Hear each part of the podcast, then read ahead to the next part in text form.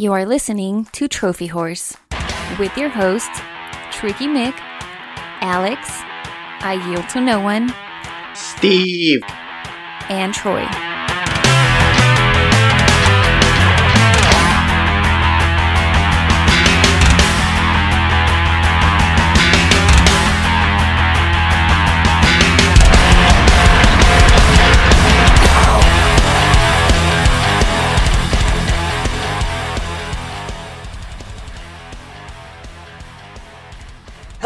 And welcome to Trophy Horse. This is episode three ninety-four, and we are still living off the fumes of E three, trying to sift through everything.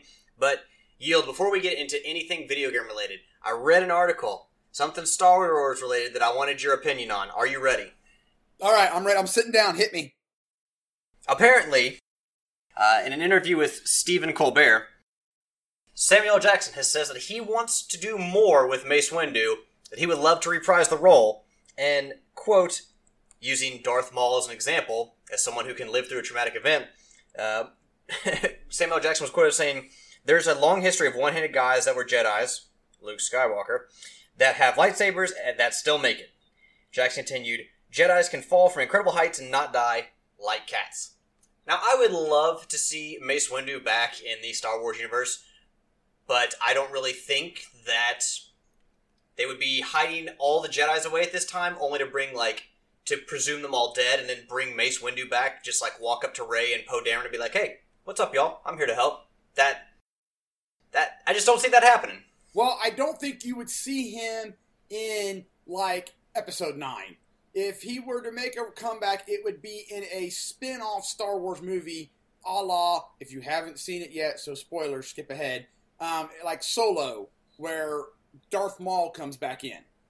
So it would be something like that. It would be something back in the timeline, which I would be perfectly fine with, because when I started to read the article, that was the first thing that came to my mind was, well, he was thrown out the building, but you never saw a body. So no body, he's not technically dead. So therefore, yeah, he can make a comeback. They can always save it for another movie, and, like, you know, we as, like, moviegoers and gamers, we're, like, prone to suspension of disbelief. I mean, we have to with some of the games that we play. This would be a reach, though, as much as I would love to see. Mace Windu is my favorite Jedi. I, I love him. I love Samuel Jackson in that role. I just think it would be a stretch to be like, "Hey, you fell out of the tallest building in Coruscant and you somehow survived." Like, I don't, I don't see that happening. But, like you said, there was no body, so... Stranger things have happened in the Star Wars universe. Stranger things have happened. Yes. But love Mace Windu and love would would love to see him back in some capacity. So we are going to crack into episode three ninety-four now, and I guess the best way to do that is give you our updated trophy counts. Tricky is level, and you all may notice that there's probably not a whole lot changing here. Uh, Tricky is level forty, total trophy count of ten thousand sixteen. Uh, he did actually, it looks like, get thirteen more trophies uh, week over week, so... Platinum count of one hundred twenty. I'm level thirty-one. Total trophy count of six thousand eight hundred sixty-five. With a platinum count of one hundred two and one hundred one games. My trophy count did not move an inch since getting the one hundred percent in what remains of Edith Finch, but that will likely change within the next week because Crash Team Racing Nitro Fuel comes out, and I'm going to be buying that. Yield, you, uh... Well, we'll get, um... Fuck it, we'll do the, we'll do the trophies after this, but you were talking earlier about an article you sent me on Twitter. Yeah. Specifically mentioning, because I had told you about, like, how there's probably going to be time trials and ghost trials in this where you have to beat the developer Ghost to earn a trophy, which are probably going to be pretty hard. Probably. And that was kind of my one lament about going after the platinum, but I, I still said I was going to go, I was still going to buy the game because oh, yeah. I just enjoy that game so much. So, um, this article that I read was talking about what they're going to, what kind of, like, the developer's going to do to keep people interacted into the game, D L C, stuff like that. So, what they're doing is, I think starting the first of July... they're going to do what's called Grand Prix. And I'm putting these in air quotes, Grand Prix. And what it is, it's, it's a set of challenges. Ranging from really easy to pretty doggone difficult. And as you complete these challenges, you get... I I think it's coins, don't quote me on it. But basically, you get, we'll say, coins. And then you can then use these coins... to buy, there will be a set of things that you can purchase during this Grand Prix. Cart, character customizations to the cart or the character, stuff that that you can purchase because you completed these set of challenges during the Grand Prix. And they're going to have these Grand Prix every so often to, you know, to keep coming back. And then they also mentioned, like, uh, they're going to be adding Spyro into the game as a as a as a downloaded character that I I think it's a purchasable character that you can have in your roster to drive with and stuff like that. And I was like, well, that sounds pretty cool, you know, little, you know, Grand Prix and stuff like that. That would be awesome. So I was just tagging you in on that because I know you, you were in, very interested in Crash Team Racing. I could probably p- fare pretty well in some of those, although I'm sure that there are some insane Crash Team Racing players that uh, would I would not be worthy of licking their boots. Well, I, that's what I figured. I was like, well, I, I'm glad that they, they admitted that, hey, listen, we've got a wide range of stuff from from really simple to, you you know, for the people that, you know, are no slouch at kart racings. So, well, also, it's great to see that they're doing more with the game than just, like, spitting out a remake and saying, here you go, give us give us our money. They're actually doing more, which is really nice. They did a lot more. They were saying, I saw a video, uh, was it PlayStation Underground? Was doing an interview with some of the de- from the developers, and they were talking about they were doing the one track, and I can't remember the name of it. It had to do something with the dragon, and Dragon Mines. Dragon Mines. The only thing about the Dragon Mines was the fact that it had Dragon Mines on the name. There was nothing else about dragon throughout the entire mine. So when they redid the game, a lot of the maps, they didn't change the course or anything, but what they did was they changed the background. Because the PlayStation one couldn't do everything that, that the four can, so they added a whole bunch of stuff for the background. They added like a whole mining community that you can see in the background, and they're working, and they're, they're, there's mining carts going everywhere full of gold, and then one turn, there is this big old dragon like they unearthed in the mine, and he tries to blow fire on you as you go sliding by the corner. You know why it was probably called Dragon Mines back in the day, right? No, I, that I don't know. It's it's because Komodo Joe and Komodo Mo, uh, the Komodo, like they were based on Komodo dragons. Uh, they were boss characters in the second Crash Team, uh, uh, in the second Crash Bandicoot game. Uh, Komodo Mo was the essentially second boss fight or boss race you had in the game, and it took place in Dragon Mines. So they're Komodo drag. He's a Komodo dragon. That's probably why they called it Dragon Mines. Yeah. So I mean, well, I thought that was pretty cool because somebody who didn't play Crash Team Racing the first time, I wouldn't have known that all this extra stuff they did in the background wasn't there. So I'm like, wow, they it wasn't just a copy-paste. They actually put time into the game, so. Well, and they put a lot of time, Vicarious Visions did, into the uh, Insane Trilogy, which came out a couple years ago. And, you know, seeing the sales of that, Activision is probably like, oh my god, people still love Crash Bandicoot. They will still buy this. If we put a lot of effort into it, then, I mean, the money will be there. So, and, and there's been a lot of excitement for this game already, so the money will be there. Have you seen some of the Crash Team Racing commercials already? I have not. Does it include the old school, like, big head Crash, like the dude in the Crash costume? It does. It's the dude in the Crash costume. He's sitting on a cart, and he like shows, he's like an Uber driver. And he shows up, the dude gets in, and he's like, hey, you might want to buckle up.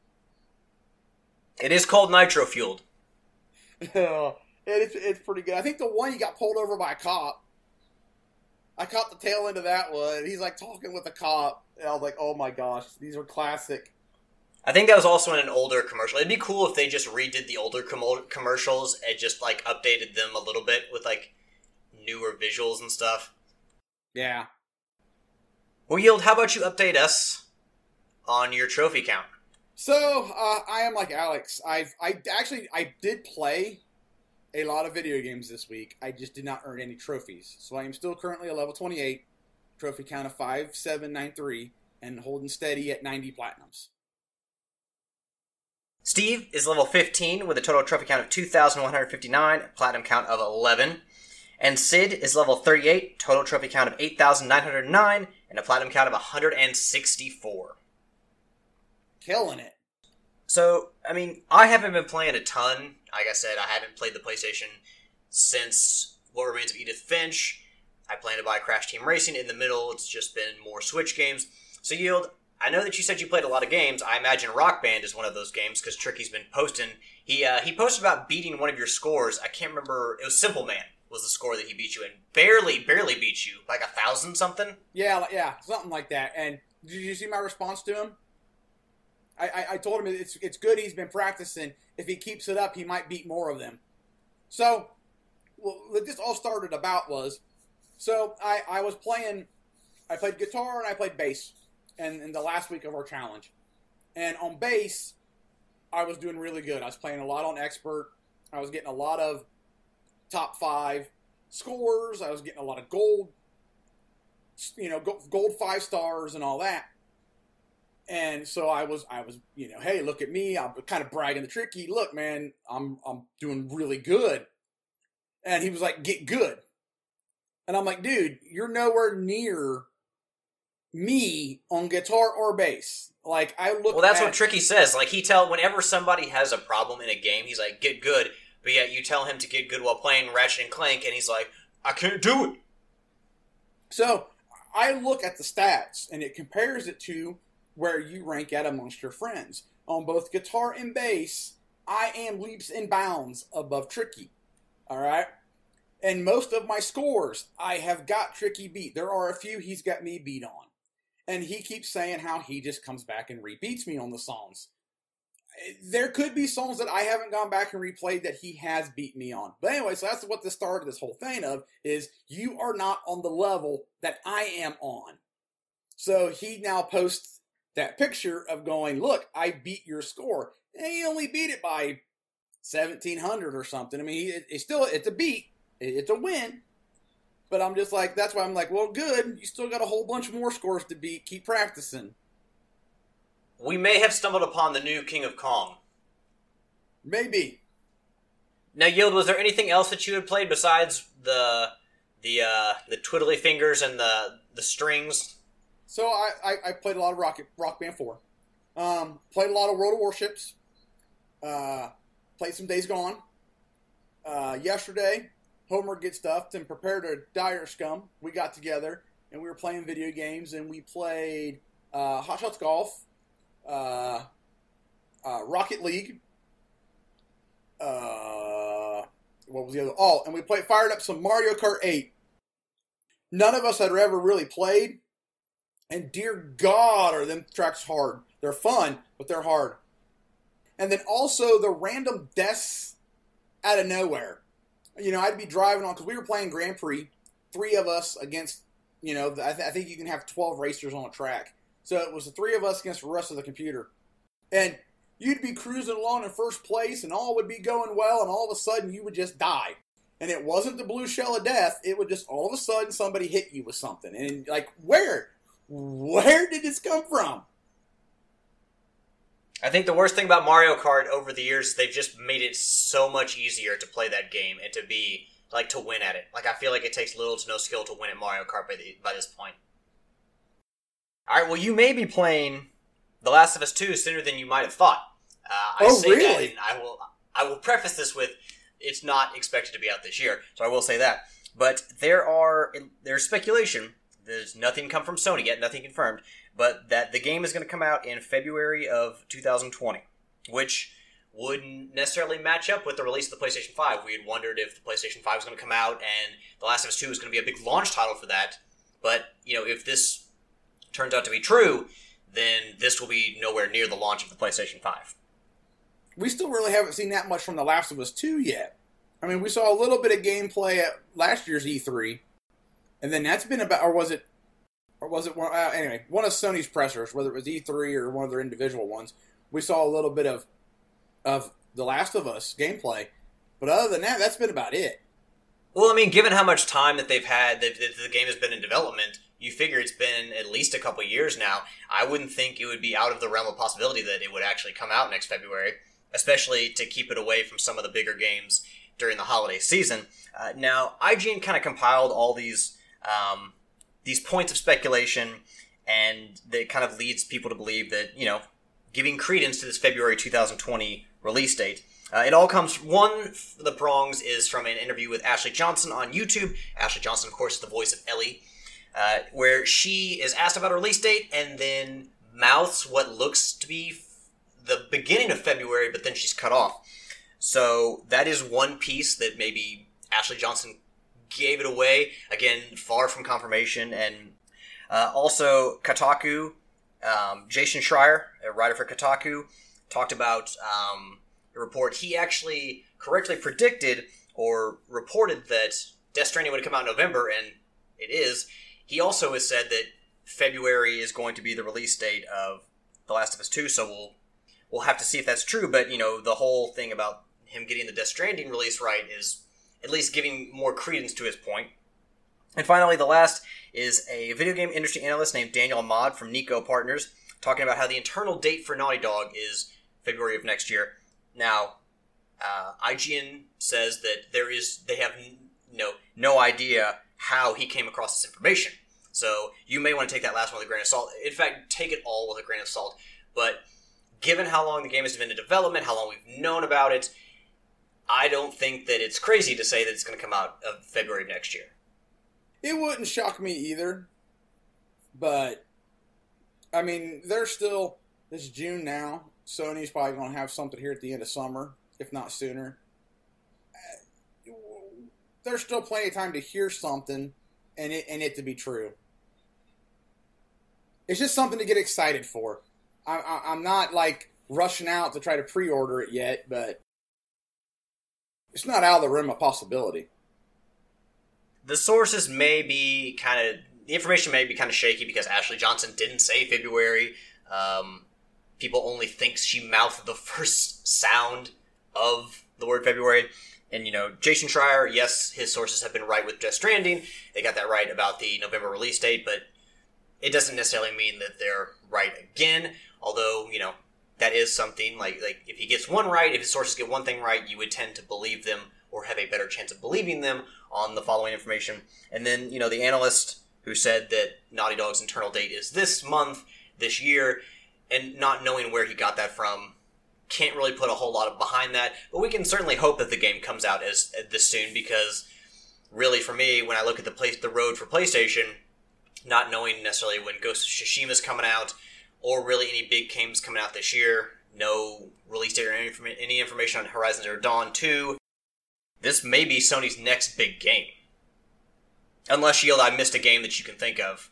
No, I actually kind of, since, since there was no E three, or no Sony at E three, I'd kind of forgotten about Ghost of Tsushima. Well, I mean, we got um, we got Days Gone right before E three, so that was like their big game earlier this year. But uh, yeah, I mean, it kind of makes you wonder if it is coming out in February next year. Is that Sony's next big game? It could be. If not, then I would I would say it's got to be Ghost of Tsushima. Well, I mean, if if like, I would assume that The Last of Us two, if it doesn't come out in February, it'll definitely come out sometime next year. But we have a list of games that have already been confirmed next year, and Yield, I mean, we always say this every year when we see release calendars, but it looks like next year's going to be really good for gamers and really hard on our wallets. Oh, yeah, I, w- I was scrolling through this going, oh, yep, that one, that one, that one, doggone it. I G N compiled this list, and it includes Ori and the Will of the Wisp, February eleventh, twenty twenty, for P C and Xbox One. Gods and Monsters, February twenty-fifth, twenty twenty, P C, P S four, Xbox One, Switch, and Stadia. Final Fantasy seven Remake, exclusive to the P S four, March third, twenty twenty. Watch Dogs Legion, March sixth, twenty twenty, P C, P S four, and Xbox One. Animal Crossing New Horizons, March twentieth, twenty twenty, for Switch. Again, that was, uh, to the disappointment of many, disappointment of many, delayed until next year. Vampire the Masquerade Bloodlines two, March twenty twenty, P S four, P C, and Xbox One. Dragon Ball Z Kakarot, early twenty twenty, P S, uh, P S four, P C, and Xbox One. And remember, that's one of the games that Microsoft showed at at their press conference at E three. Rainbow Six Quarantine, early twenty twenty, P C, P S four, and Xbox One. Trials of Mana, early twenty twenty, P A...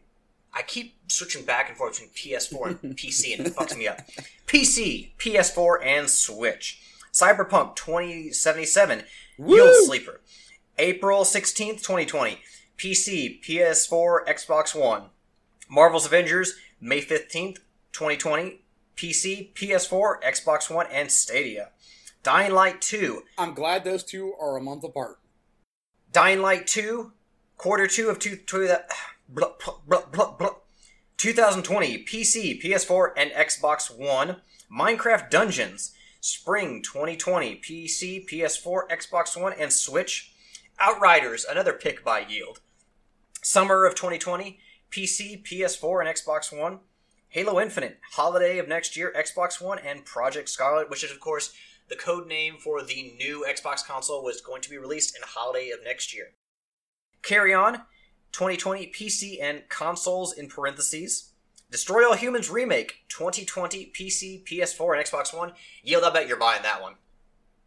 You know, I probably will, but my, my brother picked up the uh, the download versions of Destroy All Humans, Destroy All Humans two, and said it was really fun. And I'm like, you know, maybe I should have given that game a try, so. Oh, I just assumed you'd already played them because they seem like right up your alley. No, I, I, I missed them. It's probably the closest thing we'll have to a Mars Attacks video game. I know, right? Empire of Sin twenty twenty, P C, P S four, Xbox One, and Switch. Lego Star Wars, The Skywalker Saga, which I expect that both Tricky and Yield would get the Platinums in. twenty twenty, absolutely. P C, P S four, Xbox One, and Switch. It's Star Wars, man. No More Heroes three, twenty twenty on the Switch. I know that a lot of people loved Travis Touchdown and the, and the No More Heroes game, but I tried playing them on the Wii, and I just, I couldn't get them. Didn't do it for you? Didn't click with me. Persona five Royal, twenty twenty, worldwide, October thirty-first, two thousand nineteen, Japan. Okay, so world, it's going worldwide twenty twenty, but of course the Japanese will be getting it on October thirty-first, Halloween of this year. Of course, that's for P S four. Pokemon Sleep, twenty twenty, iOS and Android.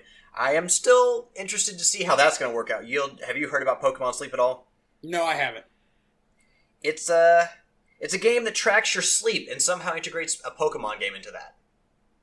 Okay. So the better you sleep, the better rewards you'll get for the game.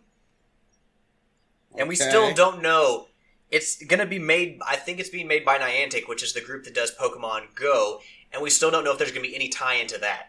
You would think that a game called Pokemon Sleep could not stand on its own without being tied to Pokemon Go, but we shall see. One of my favorite games coming out, Psychonauts two for twenty twenty, P C, P S four, and Xbox One. If you were a little concerned or disappointed that Double Fine got bought by Microsoft, which was announced at their press conference at E three, well, Tim Schafer did at least guarantee that Psychonauts two will be coming to the PlayStation four, so take solace in that, that you will at least get the second adventure in the PlayStation, or the Psychonauts Saga. Psychonauts Saga, that sounds really nice. We ought to have more than two games. Let's make three or four or six. I'd buy them all. Buy them all. Tales of Arise, twenty twenty, P S four, P C, and Xbox One. Way to the Woods, twenty twenty, P C, and Xbox One. That is all the list of games they have compiled so far, but it is quite a list. Yield, I know that I mentioned that I'm looking forward to Psychonauts, and, you know, we, you know, talked about the possibility of The Last of Us two coming next year, but are there any games other than, ones, other than the ones I specifically mentioned that you were looking forward to? Wreckfest. If I don't get it this year, by God, I better get it next year. And, Lu- well, wait, Luigi's Mansion's coming out this year, isn't it? Yeah, Luigi's Mansion's coming out this year, likely holiday of two thousand nineteen, so. I will say that Nintendo, yeah, they have Animal Crossing for next year, but most of their big games seem to be coming out this year with Pokemon Sword and Shield and Luigi's Mansion coming at the end of the year. Of all the games that you think could be coming out next year, Yield, what's the one that you would guarantee that, uh, that you're most likely to spend your money on? Well, I'm going to say, of the confirmed games coming out next year, I'm going to go... I'm definitely getting Lego Star Wars and Cyberpunk. You know, I saw a meme that somebody posted about two cats, like, snuggling with another cat in the middle, and the cat in the middle didn't look very happy. It looked like he was trapped and trying to get out, a little claustrophobic. But basically, the cat in the middle represented the sixty dollars that I have, and the two cats on the sides represented Borderlands three and Cyberpunk. And, you know, I understand, you know, people have only so much disposable income, but Borderlands three is coming out this September, and Cyberpunk's supposed to be coming out next year. Yeah, plenty of time. That meme, yeah, I saw that meme, and now it makes a little less sense to me. It's still funny because the cat in the middle had a terrified look on its face, but now I'm thinking it's like, I really hope that you can buy both games if you want to play both games. It was Roberto. I think he posted in uh, in the Game Stuff group on Facebook. But yeah, so I most definitely will be putting down my money on Psychonauts two. Don't need to look at any reviews. Don't need to watch anything. I'm just buying it. That's how much faith I have in Tim Schafer and Double Fine. Here's my money. Take it now.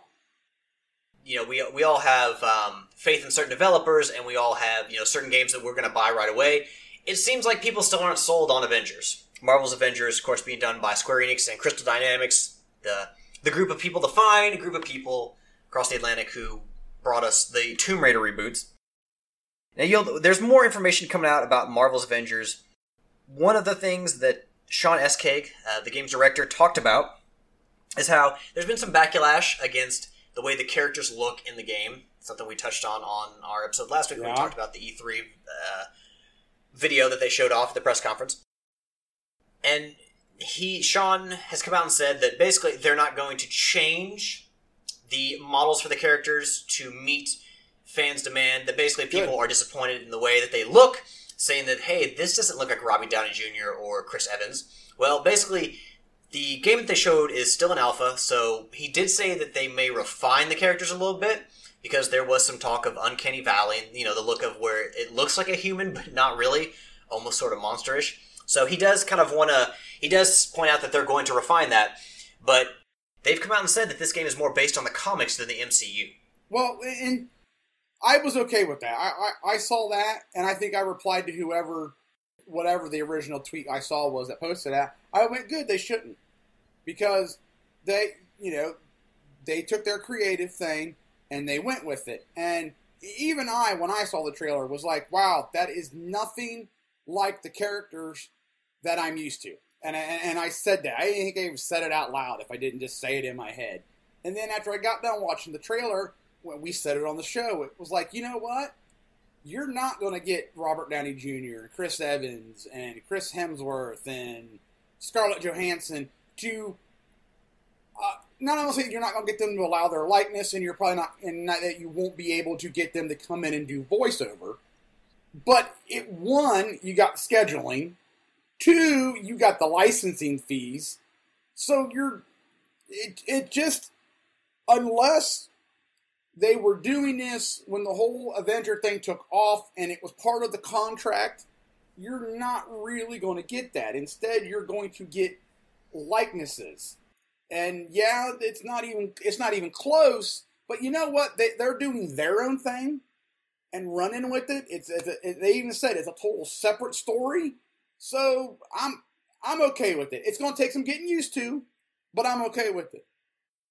Yeah, I mean, they're definitely telling their own story, and, you know, what people have to remember is this is not, like, I think part of the problem is that people, these characters have been around forever. Obviously, they were created by Marvel, Stan Lee, um, Jack Kirby. Like, a lot of these characters have been around for decades, but they have not been popularized, popular, popularized until really the M C U. How many people were going around talking about Iron Man or wearing Captain America shirts or really talking about Thor before all these M C U movies come out? So really, this was the first introduction that a lot of these people had to these characters. So, I mean, what are they going to do? They're going to pick up a comic these days and it doesn't look like Chris Evans and they say, this isn't my fucking Steve Rogers. Who is this? I think, you know, the characters, no, they don't look like they did in the M C U, but that's, they're not supposed to because this is not M C U tie-in games. It's just its own thing. And they're trying to... The creators are trying to tell their own story, which is why, I mean, yes, there's coincidence that the five that they showed off in the trailer and Hawkeye coming later in the game, that they are the ones that showed up in the original um, movie, the two thousand twelve Avengers. Uh, but that's purely coincidence because, as they say, they're just trying to tell their own story and they try to figure out the best possible characters to tell that story. So this is not a movie tie-in game. It's not about the movies. It's not a continuation of the movies. It is just based on the characters and the Avengers themselves. And, you know, I, I applaud the developers for saying, hey, we're not going to change it, you know. This is their game, and I don't think they should have to change it. I don't necessarily think that all the characters should have to look like their Marvel movie counterparts because that's not the exact representation, you know, of those characters in the comics. It's not like you open up a comic book and Chris Hemsworth is there as Thor. Yeah. It's a new interpretation of them. So this is the way they look. Just get used to it. I know people have an expectation of how things will look, and they get to know characters, and it's like, that's how they look. That's how my the, the Captain America that I've come to know looks. But sorry, these characters have looked many different ways. They've had like many different faces attached to them over the years. They've been played by been played by many different people within the Marvel Universe. You just kind of have to accept that it doesn't look like they do in the M C U. I couldn't have said it better. Now, you, we also have some other news that I G N got. Um, of course, there were some questions left over after the uh, the press conference where they presented Marvel's Avengers. And, you know, I G N has kind of asked some pretty important questions in the uh, in the follow-up because we didn't really get a ton of information about it. Now, one of the things that has come out since is that there is, of course, uh, a campaign mode, and you are going to play that single player. There is no multiplayer in the campaign mode. Now, as they, it has been described to I G N, is that there are going to be extra missions that pop up during the course of that that you can play multiplayer. You will have to be online to do that, but the main campaign will be solo. And then if you want to play the extra missions by themselves that actually tie into the, the campaign itself, you you can play them solo. You can just be offline. You don't have to play with anybody else. But if you want to play those extra missions with other people, then you can. But this game has basically been set up where you're playing through a story mode and you're the only person controlling the Avengers, because in the demo, it switched from Avenger to Avenger to Avenger as the, the trailer progressed and as the action went on. The only thing I was disappointed with that announcement was I was hoping for a couch co-op. Yeah, I mean, this kind of knocks out the theory that this could be something like Marvel Ultimate Alliance or, you know, X-Men Legends kind of style game. But then again, Marvel Ultimate Alliance three is coming out, so do you really need the Avengers game to be like that? I mean, why would you have two of the same games with the same characters coming out? Well, I, I meant just as in, you know, I'm fine with, with a story-driven game. I was just hoping that, you know, that you could either play it on your own, switching switching between characters, or unless it, unless you play as Iron Man for so long now, okay, now you got to go play as as Thor. Or I was hoping as a, you could have your buddy come over and, okay, now these are the three people that we can be in this level, and you could pick your own people and then and then go play as a group that way. That's kind of what I was hoping. I think because of the way they're telling, telling the story is that you're moving from one piece to another and each Avenger fits into that set piece at that time, that they don't want to take control out of one player's hand and put it into another player's hands. I think that's why they can't split it up and to have multiple options. I mean, playing like couch co-op within, say, Marvel Ultimate Alliance is fun as hell, but it may not just work with the structure of this game. I think it's there are very specific set pieces and points in time where you can play as a certain Avenger. Um, although it does say in the article that if you want to go through the campaign and the challenges as Thor, that you can do as simply as Thor and like level him up, then you can do that. But I think for at least part of the game that you're going to have to, you know, just jump from Avenger to Avenger to Avenger, and to tell that story, it has to necessitate that the same person is in control from one person to another. Which is fine. I was just, me me being a, a, a couch co-op person, I was just hoping that, you know what, that game, when I first heard it announced, was like, well, that could work as a couch co-op game. When they came out and just said, no, it's just single player, I was just kind of like, oh, well, that kind of a bummer, but that that's not a deal breaker for me.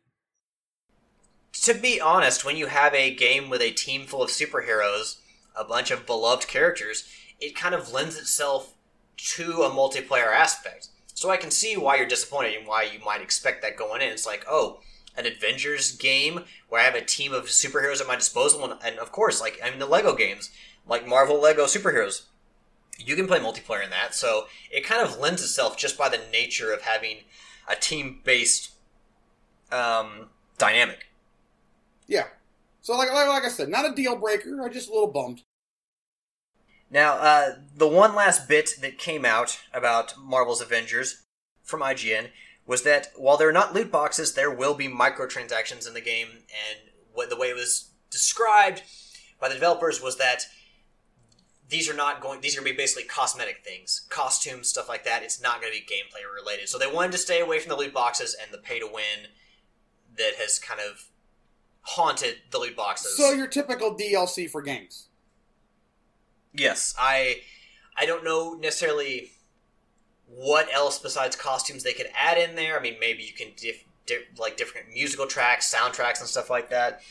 But you know, microtransactions I don't have a problem with them. I mean, I play numerous games that have microtransactions. I mean, shit, we've all been playing games with D L C for a long time. As long as you don't force me to buy it to play the game, I'm cool with it, yeah. because I can always make that choice not to. I mean, for the longest time, you hear, like, people complaining about costumes and cosmetic stuff in Street Fighter. It's just like, don't buy it. No one's forcing you to buy it. You don't have to buy that costume to play as that character, so just stop. Yeah.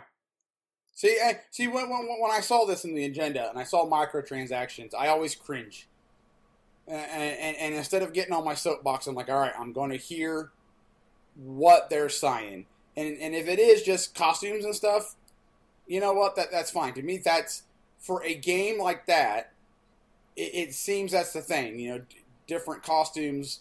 You know, maybe we'll throw a level out there, and you expect to pay for a level, and you expect to pay for costumes. I don't have to buy the costumes, and if you're not going to make it pay to win, which is awesome, I'm I'm okay, I'm okay with that. You can put all the costumes you want on there. Doesn't mean I have to buy a single one of them. I think microtransactions have gotten a bad rap because of how some developers have used them. I mean, we've seen it, maybe not necessarily it's worse, but definitely pretty bad with like the E A Star Wars games. And I, you know, microtransactions are not bad. It's They are a good way to keep people invested in the game and to reward people's continue continuing playing of a game. Yes, they can get pretty grimy with how people can exploit microtransactions, but at the end of the day, like, that's up to the gamer to be like, hey, this isn't worth my money. I'm not going to pay for this.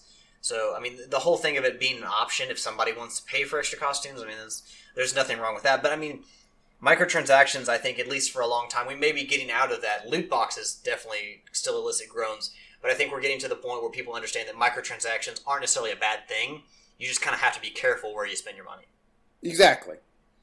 And, you know, with all the great games that were shown off at E three this year, we're all going to have to careful. We're all going to have to be careful on how we spend our money, because if we just went out and bought everything we wanted, well, shit, we'd be all poor as fuck, not being able to pay our mortgages. Amen. So, uh, one of the great things, one of the things about this this year's E three was that Sony obviously was not there, and in a interview with, excuse me, in an interview, I would, my journalism professors would be rolling over in their graves if I left that at uh, the incorrect article. In an interview with Giant Bomb, Xbox headman Phil Spencer said that, I quote, "I wish Sony was here. E three is not as good when they're not here." Now, of course, this is, you know, leading into the argument that competition is healthy for the industry. It's good for gamers. It's also good for the people who work in the industry. So, uh, Phil Spencer, I think that what's come out about Microsoft is they've kind of changed their stance in that they're they're now more more about breaking barriers down now, and, like, you know, we've seen it in their partnerships with Nintendo, even in small bits, like, you know, having Banjo-Kazooie show up in Super Smash Brothers, even though, I mean, yes, they're getting paid for that, but, you know, they own Rare, and and Banjo-Kazooie are part of Rare. They could have easily said no. They could, but, you know, he Phil Spencer came out and said it was an easy call. You know, they are working more with Nintendo these days, and as we break down these walls and make gaming more fun and more fluid, I think it's a good thing. I mean, Tricky made the argument uh, weeks ago when we talked about cross-platform play and how that can open up many doors to many undesirable futures where people want to play any game on any console. I just think it's a good thing, and, like, that's something that Phil Spencer talks about in this article, or this interview with Giant Bomb, where he says, if you go to the store and you buy your kid the green box, and I go to the store and buy my kid the blue box, and they both want to play the same game and they can't play together, I understand in a fixed world of in order for one to win, that one has to lose, what dynamics are there, but when the business is growing, the numbers are grow- of gamers are growing, it feels like our opportunity as the industry to, is to get rid of the friction and let, just let people have fun playing the games. I think that that is a tremendous outlook, and I that's something that I wish Your that move, Sony would Sony. have. Yeah, I mean, Sony is still kind of this walled-off garden where they're keeping everything tightly knit and, and you know, so close to chest. I understand that, you know, Xbox and Microsoft, they're not going to put Master Chief into a Super Smash Brothers game, and I understand why Sony doesn't is never going to put any of their characters into uh, a Super Smash Brothers game. It doesn't make sense. I've seen lists where people are like, hey, I want Sly Cooper in Smash Brothers. Well, you're not going to get that because Sony owns that, and it doesn't make sense for them to put that character in Nintendo's games. But allowing for some of these walls to be broken down that have been so long-standing, all the way back from, like, the Super Nintendo to the Genesis and, you know, the Saturn and the original PlayStation, and then N sixty-four through like the uh, play, the PlayStation three and the Xbox three sixty. The more that we can just play with each other and have fun, the better it'll be. So I really like the comments that Phil Spencer made. I like, and I think a lot of what Microsoft has done lately with Nintendo, as well as what they showed off in their press conference, is giving more credence to this fact that they're basically just, they're less about barriers these days, and they're more doing, they're doing more things that are better for us, whereas Sony is kind of still like this, um, sticking to the old ways and not willing to budge. And I, I think that makes, for me, I've, you know, while I didn't go online and talk shit about Microsoft, I certainly viewed Sony far more favorably than I ever did Microsoft. Now I'm kind of like, okay, Microsoft, even if I'm not going to buy your console, I can appreciate what you're trying to foster and facilitate here. I, the best way to put pressure on Sony is stuff like this. For, for the other developer to go, you know, hey, listen, you know, I, I, I want to work with the other side. So, I mean, good for them. When when I first heard the article about Phil Spencer, you know, is better with Sony, um, I, I was going to say to the fact that, I mean, he's right in the sense of, one, you've got the competition. You've got all the three major, well, Nintendo did a Nintendo Direct, so they were a part of E three. But with them there, you draw in all the Sony people who are one hundred percent Sony related, still fanboys, trolls, whatever. Sony wasn't there this year, so how many people kind of checked out? I mean, we admitted last week, both me and Alex, I didn't, I didn't follow, I mean, I didn't watch any of the conferences. I followed E three via Twitter, looking at, you know, the trailers that would pop up, that people would retweet, couple of article headlines that sounded interesting. That's how I followed E three, when in years past, I was looking at I G N and GameSpot for, you know, uh, you know uh, this title or that title, or I was watching all the conferences. This year, I'll admit, leading into E three, I was just kind of like, eh. And, and I don't, I honestly can't tell you if it was because Sony wasn't there or not. I just... It makes the most sense coming from me, but I honestly don't know. I was seeing everybody's tweets about how excited they were that they were going to E three, and E three was coming up. And me, I was just like, eh, okay, uh, I'll, I'll see some cool things. Nintendo and Microsoft got a lot of people excited. They had great showings, and there was a lot of promise, you know, from the other, like Bethesda and Square Enix. Like, there was a lot of promise in those press conferences, so there was still very much reason to be excited for E three. And I think that in Sony's absence, Microsoft really stepped up, and I think Nintendo as well, they did a lot to, you know, drum up excitement, even just announcing Super Smash Bros. D L C characters. So I think that Sony not going was a mistake, because E three is still a big deal, and you had these other developers there showing off big games and taking advantage of the spotlight that Sony wasn't really helping with. In Sony's absence, like, everyone else showed that Sony should have gone to E three. Yeah, I, I do agree that Sony should have... Sony should at least had some kind of representation. Now, I do hear that there were some Sony reps that were seen around E three. But, I mean, if anything, maybe they could have done, like, a Nintendo Direct. Maybe not come out and announce the PlayStation five, you know, the spec-wise. Here, look, this is everything, like Project Scorpio. Scorp- Scorpio? Scorpion? Scarlet. Scarlet. I was totally wrong. That was the Xbox One X. So, just like the Project Scarlett, Sony didn't need to come out and go, hey, here's our PlayStation five. But they could have come out, did, did a extended state of play, and, hey, here's here's Horizon two, or here's, you know, more Last of Us gameplay, or something along that lines. And I think you probably would have sucked in some more people for E three. But since Sony wasn't there, the Sony loyalists were like, well, if they're not going, well, then I don't need to pay attention. And it probably did hurt E three this year from an attendance standpoint. Now, if you were a journalist, you probably liked it because you didn't have to fight the crowd. Yeah, I mean, we also talked about that, how they were letting the, the journalists do their jobs, and then they were letting the gamers in after one o'clock, was it? Yeah, they had like a three, four hour window before... the the public, which I'm fine with that. Especially as long as, which is what they did, was your ticket was for two o'clock. It wasn't for nine o'clock. Now, if they'd have come out and said your ticket was for nine, and then you get there and, well, we bumped you back to two, you have every right to be mad, gripe, complain, throw a pitch fit, or throw a hissy fit, get your pitchforks and torches, and burn the place down. But they didn't. Your ticket was for two. You can complain, but you really don't have a leg to stand on. Well, and, you know, if um, still people still had plenty of time to look at the show floor, and if all the, the writers, the journalists, and the media get in there early in the morning and then they leave, that's less people for the public to contend with. Exactly. So by, by the latter half of the day, the public can have a heyday. Go buck wild. Well, that is going to bring us to the end of this episode. But before we get out of here, we've got some housekeeping to do. Let's clean this shit up, Yield. Let's clean it up.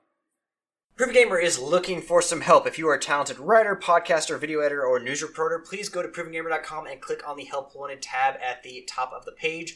Fill out all the information, and Tricky will get back to you as soon as possible. If you, if you like to watch Twitch, Privy Gamer has a channel. We are streaming quite a bit. Go to twitch.tv backslash Proven Gamer to see what we're streaming. You can also contact us on Twitter.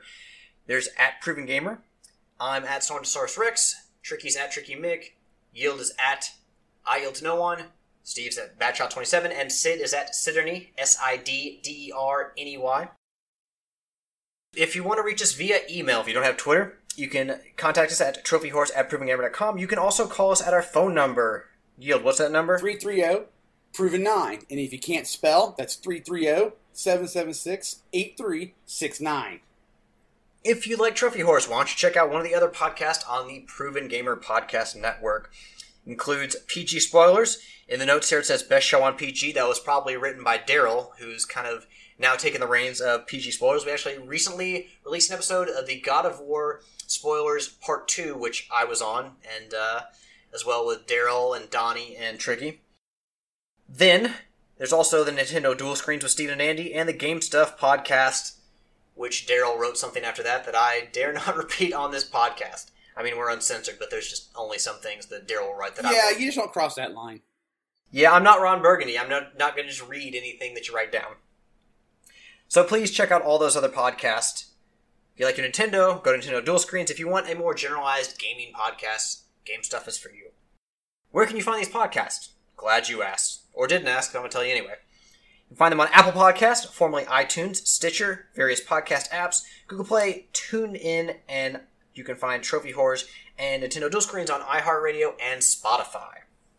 Yield, we have three PlayStation four communities that our listeners can get involved with. Why don't you let them know what they are? So you can check out my community, the Platinum Guild, where you can come and post your latest Platinum. You, the show's got one called Proven Gamer, or the site has one called Proven Gamers.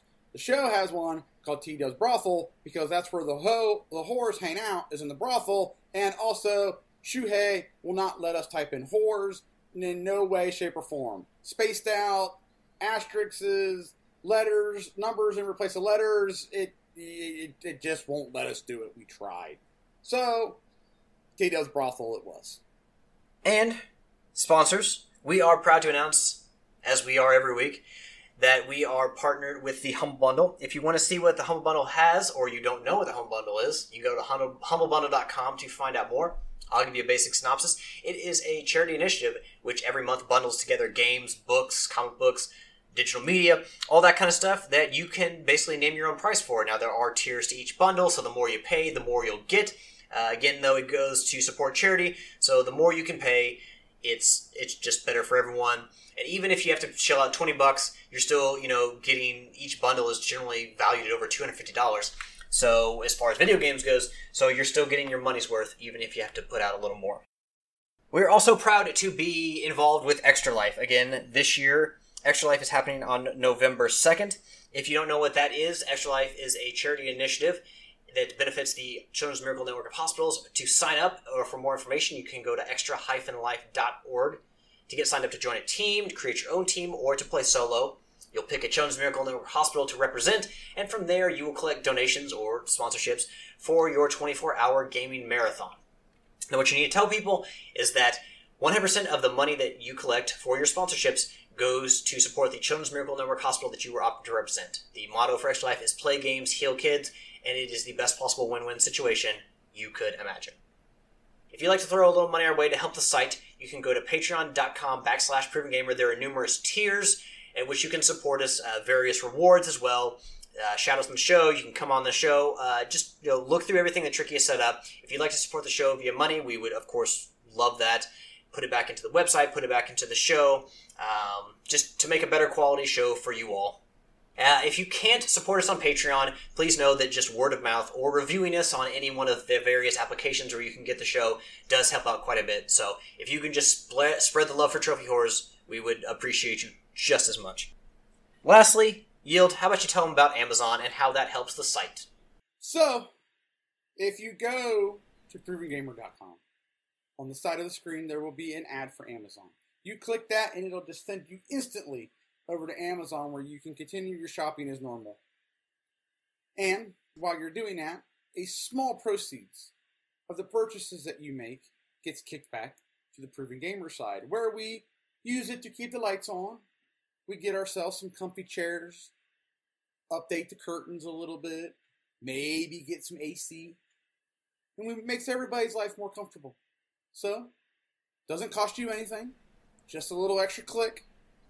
I, uh, you know, I know that Tricky made a point about how we should continue to do the the closings of the show, the housekeeping as we do, but man, I really just hate just reading from a screen and just, like, barfing out all these facts. I mean, to some degree it's necessary, but good God, this is, it feels cheap and dirty. I feel cheap and dirty. The only time that it's really fun is when we totally derail it, or we get sidetracked on something. Then that's when it comes into its best parts. But yes, every week just mindlessly reading, it does get monotonous. But I guess the best thing that we've done is we started throwing it around. Well, here, you do this, you do that. Yes, it prevents me from having to talk for like twelve straight minutes and from the listeners from hearing me talk for twelve straight minutes. Yes. You know, I'm going to say, if they ever do bring back Mace Windu for a Star Wars movie, we need to get Samuel Jackson on this show, have him as a guest host. Oh, that would be amazing. Excuse me, Mace Windu, I've got a thousand questions for you. I hope you're ready for podcast for six hours. Well, that is going to bring us to the end of this episode. Before we get out of here, we've got our usual shout-outs. Yield, I'm going to let you uh, I'm gonna let you go. I'm going to throw it to you. All right, so I will start off with a shout-out to Homer Gets Stuffed and Prepare to Die or Scum. Like I said, we had our monthly get-together, trash-talking ensued, goals were scored, feelings were hurt. All was fun. Uh, shout-out to you. Prepare to Die, Earth Scum sounds like he needs to play Destroy All Humans. It does, doesn't it? That did arrive from an alien movie, by the way. I hope you all get the reference from what movie it came from. What movie is that? Space Invaders. Ah. I feel like it could be a bumper sticker in, like, Mars Attacks or some movie, sci-fi movie like that. But if it's actually a reference, it makes sense. It is. It's a reference to Space Invaders, which is an absolutely hilarious movie if you've never seen it. So, and it, and it's a name that brings a smile to my face every time I hear it. It does. Chuckle a little. It, it was it was one of those movies I wasn't expecting anything and walked away going, I love it. Um. Ah, oh, a shout out to you, the Pimps and the Madams of the Whoredom. Thank you for downloading, listening, contributing, interacting. I'm out of things. Intergalactic planetary. There you go. Um, man, why am I drawing a blank? But I am. Uh, shout out to Alex for recording tonight, even though uh, it's Father's Day. Shout out to all the fathers and my father out there. And to close the show, shout out to Alex for recording. If I didn't say that right, I said for putting together the show notes. And a shout out to Tricky, who's playing hooky tonight. I know why he's playing hooky tonight, but he's playing hooky. Skirting his responsibilities to our listeners. He is. Last minute, well, sort of last minute, hey, I'm not showing up tonight. So, to him. Want to give a shout out. Yeah, he gets to twerp you. He does, twerp you. Give a shout-out to the listeners, the fuel to the fire that is Trophy Horrors. Thank you all for your continued support of the show. Without you all, we wouldn't be where we are. We wouldn't be on iHeartRadio, we wouldn't be on Spotify, on various applications where we can reach many, many people. So thank you for continuing to drive our success. Without you all, the show just doesn't go. So uh, we appreciate your time so very much. Give a shout out, since it's Father's Day, to all the dads out there, to the Trickies, to the Donnies, to the Darryls of this world. You guys, uh, yeah, you guys are doing great work. The most important job as a parent. Moms and dads doing the most important work anyone on this earth can possibly do. Also, give a shout out to Yield for recording with me, sir. Thank you. You're welcome.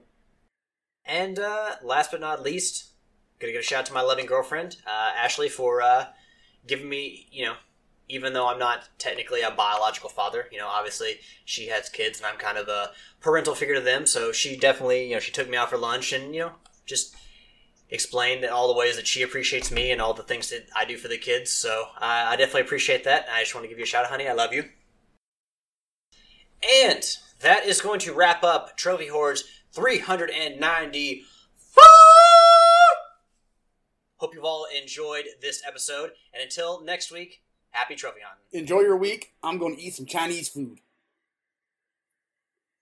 Bring back Mace Windu. Yes, Mace Windu.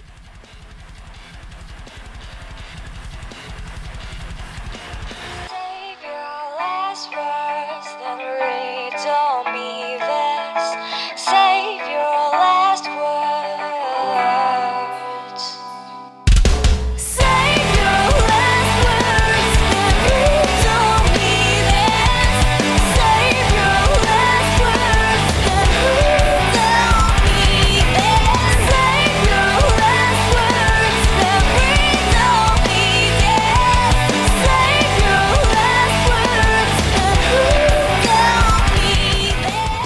The theme song is Venus by the band Even off their album Zenith. Permission granted by the band and twelve Stone Records. You can find them on Facebook by going to w w w dot facebook dot com slash even Philippines.